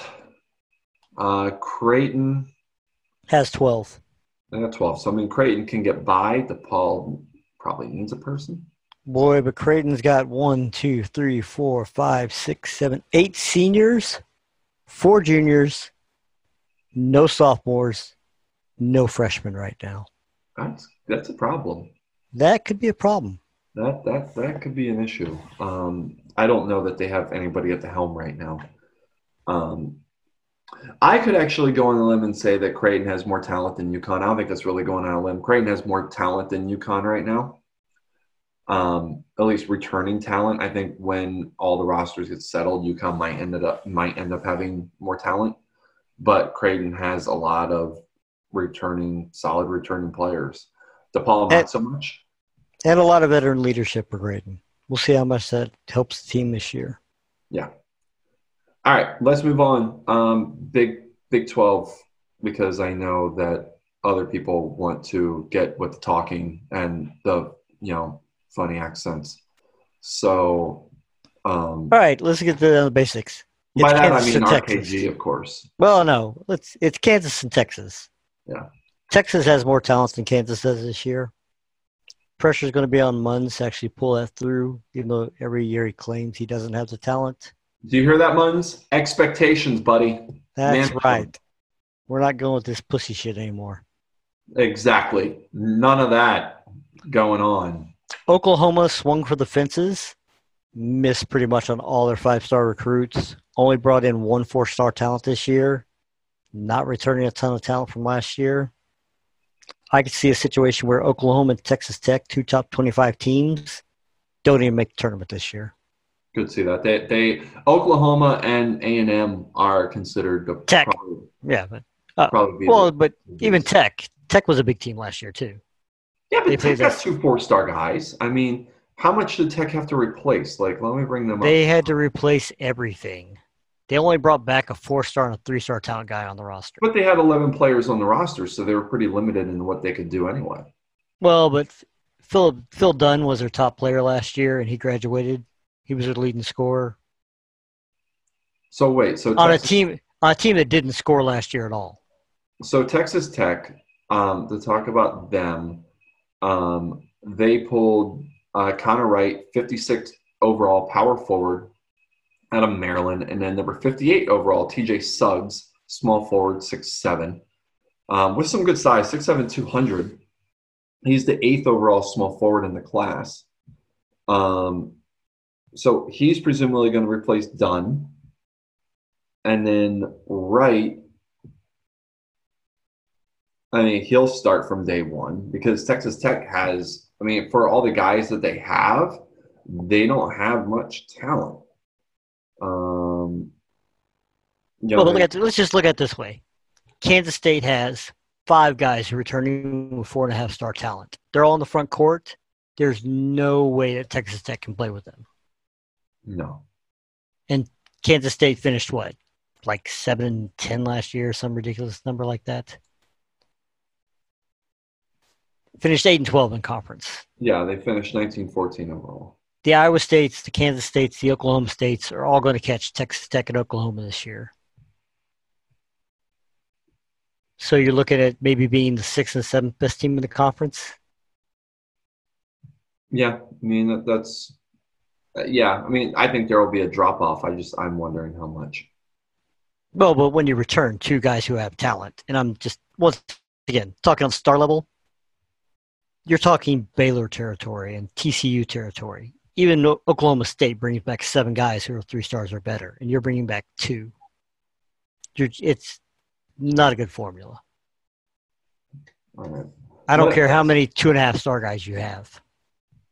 Well, let's let's circle back to Texas, um, just to keep piling on for Munns with the expectations. So they got the three four star led by Drew Rawlings, uh, who is a combo post, ranked 38th in the nation. Um, point guard Kareem Clemens, who I he was somebody who was highly sought after. He's the eighth ranked point guard in the class, number 76 overall, 6'6", 203, very very good size. And then uh, shooting guard CJ Hogue, um, who is 82nd in the nation, 21st in their class. Um, all three of them are going to play right away. Well, both the guards will start. Rawlings Rawlings might actually come off the bench, though I can't see it. I, I can't see him not playing uh, over Josh Borden. Um, even though Borden started all you know every game for them last year, I, I just I can't see that. Um, so I think all three of them are gonna are gonna come in and, and take over right away. Ho- Hogan Clemens is starting right off the bat. Yeah, There's just no doubt about it. Clem- Rawlings Rawlings actually has some competition at the four or five spots. I mean, even if you drop Ward down to the four, Clemens you got- rival um, Adam Fingleton for the uh, best point guard in the class from day one. so Um, yeah, no expectations for Texas at all this year. Just None, choke it away none. So easily. Easily, we has more talent returning than Kansas, who only had what five or six four star players better coming back, and really didn't do that great recruiting this year off memory. now they got um, two four star, one three star. Um, I don't have their class up up, up here, but I can pull them up quickly. Um, as uh, we look at Kansas, Kansas Uh, got C.J. Williamson. I remember that because I had looked at him early on at uh, center power forward. Uh, scored Brandon Tatum once again, top ninety guy. Can't complain about that. But both of them play the center position, and Yeah. both are six ten and under. Uh, Lebig is the point guard they scored. I think a three star recruit. Yeah, he's okay. Um, Well, but I mean, once again, if you look at their roster, Kansas has shooting guard, shooting guard, shooting guard, shooting guard, point guard. yeah, I They need to, they need to score more bigs in this class. they have they have one. They have Michael uh, Capay, the combo wing, who who you know, rising junior, who who looks like he could be something. Uh, he did start all forty, all thirty-four games last year. They do have Fingleton at the point. They have Deshaun Mack at, at small forward. So um, on the wings they're set, and at point guard they're set. Um, I'm wondering where is it? Um, where they're going to get their their shooting guard play? I mean, outside of the four they already have, how many like did those guys play last year? I don't know. Martin didn't play at all. Hodge barely played. Well, you got to think they had Kadeem Barlow, who got drafted by the Lumberjacks at point guard, and Kellen Bradley, who also went small forward to the Lumberjacks. No, Ashton and you had Carr- Jamal Haywood. Yeah, Ashton Carr played, but Haywood played the small forward spot where I I'm gonna guess I, I'm gonna guess that Coupe starts or Mack starts there. I'm gonna guess that's where Mack starts. Well, but So either way, I mean, they have a decent basis for a solid team. well, but they're look, they're not beating Texas unless somebody chokes it away. I I don't know. I think that actually could be a really good game. I, I think That's that's not fun. Let's put the pressure on Muns. Um, I think I think Texas I think Texas has the edge, and the reason why I think they have the edge is because Kansas is thin in the front court. They're, they're Yeah, thin- no, it's it's a better balance. Yeah, they have Williamson, Tatum, and Coupe, and that's it for, for Kansas. So they are dreadfully thin um, on the interior, which is where Texas will have the edge. Um, if it becomes a perimeter game, I would favor Kansas. Um, mainly because they have the, you know, Fingleton's returning, Mack's returning, Hogue is returning, Carr is returning. So if Texas can can blast them inside, they'll they'll run away with it easily, and then run away with the conference easily. Um, but if if Kansas can make that an up and down game that that focuses on the perimeter, then it, it tilts their way. So that that's kind of how I see it. I mean, you know, it's bad when all the talent from the three, four, and five position is actually Kansas State, not a Kansas. So yeah, yeah, that's that's true. Um, all right, we've we've talked for almost two hours, which is a lot of ish. That is a lot of forty. Yeah. Um, which I mean, I guess we knew this was going to be a, a big one. We didn't talk about Gonzaga or, or you know any of those like you know the the teams. Probably, probably to be honest, the next podcast will just be the top teams from the mid-major conferences, yeah. or the or human control conferences, like the Big West has four teams or something like that. Well, to be perfectly honest, I'm not high on Gonzaga's class. Um, you know, they're ranked fifth overall. They got Joey Bulls, Joey Bullock, who's the 23rd ranked uh, shooting guard. Um, you know, they got a couple more four stars and a couple three stars, but they, they did not address the point guard spot, which they needed to in the worst way. They didn't. They didn't address it. It's going to cost them a national championship or any chance at one. Um, and and so that that to me is Gonzaga is not the fifth ranked class. They're they're the fifth ranked class on paper by stars. They are not the fifth ranked class in the nation in terms of relativism. Well, but they also didn't return a lot of talent either. They'll Right, I return mean- three guys that were three stars or higher. Well, but I'm looking at just the recruiting class. Like they they did not address the point, and they needed. Once again, another team's not winning 30 games this year. Yeah. So, okay. I, I just got. I, I feel like I'm getting bumped by by the colluders who, you know, are, are saying like, oh, we're going on in five to ten minutes, which is No, good. they, they, they should go on. yeah. Look, it's, it's 8 o'clock on the East Coast. Us left coasters, we have it pretty easy. So, So yeah. So I guess um I guess we'll wrap it up there because why not? Um, Mike, do you have anything else that that you want to say that you haven't said in the past two hours? uh, you know what? I may release the quote unquote file that we built so far just so somebody can see what's out there and all the information we gather in case they want to read the notes before next week's podcast? Yeah, that that may be that may be fun um, for for everybody. It's it's very informative. I, I think it's pretty cool. You should check it out. Uh, next week might, depending on where things stand, might be the season preview. Um, I really don't know yet, or we might just start looking at a couple individual conferences and trying to preview them and go from there. Um, leading up to the Sweet 16, I, it just depends on when the season starts for the JBL and everything. So, we, in other words, at least I don't have a plan. Did you have a plan? No plans. Good, no plans. That's how we do and it. I can, and I can't even tell anybody best of luck recruiting with one three star left. Yeah. So it's it's it's garbage time. It is. It, it's garbage time across the nation. All right, we'll wrap it up there. Turn over to the colluders. Uh, for Mike Murray, this is John Comey. Thank you for listening to all of the words that we had to say. Very few about Duke. Have a wonderful evening.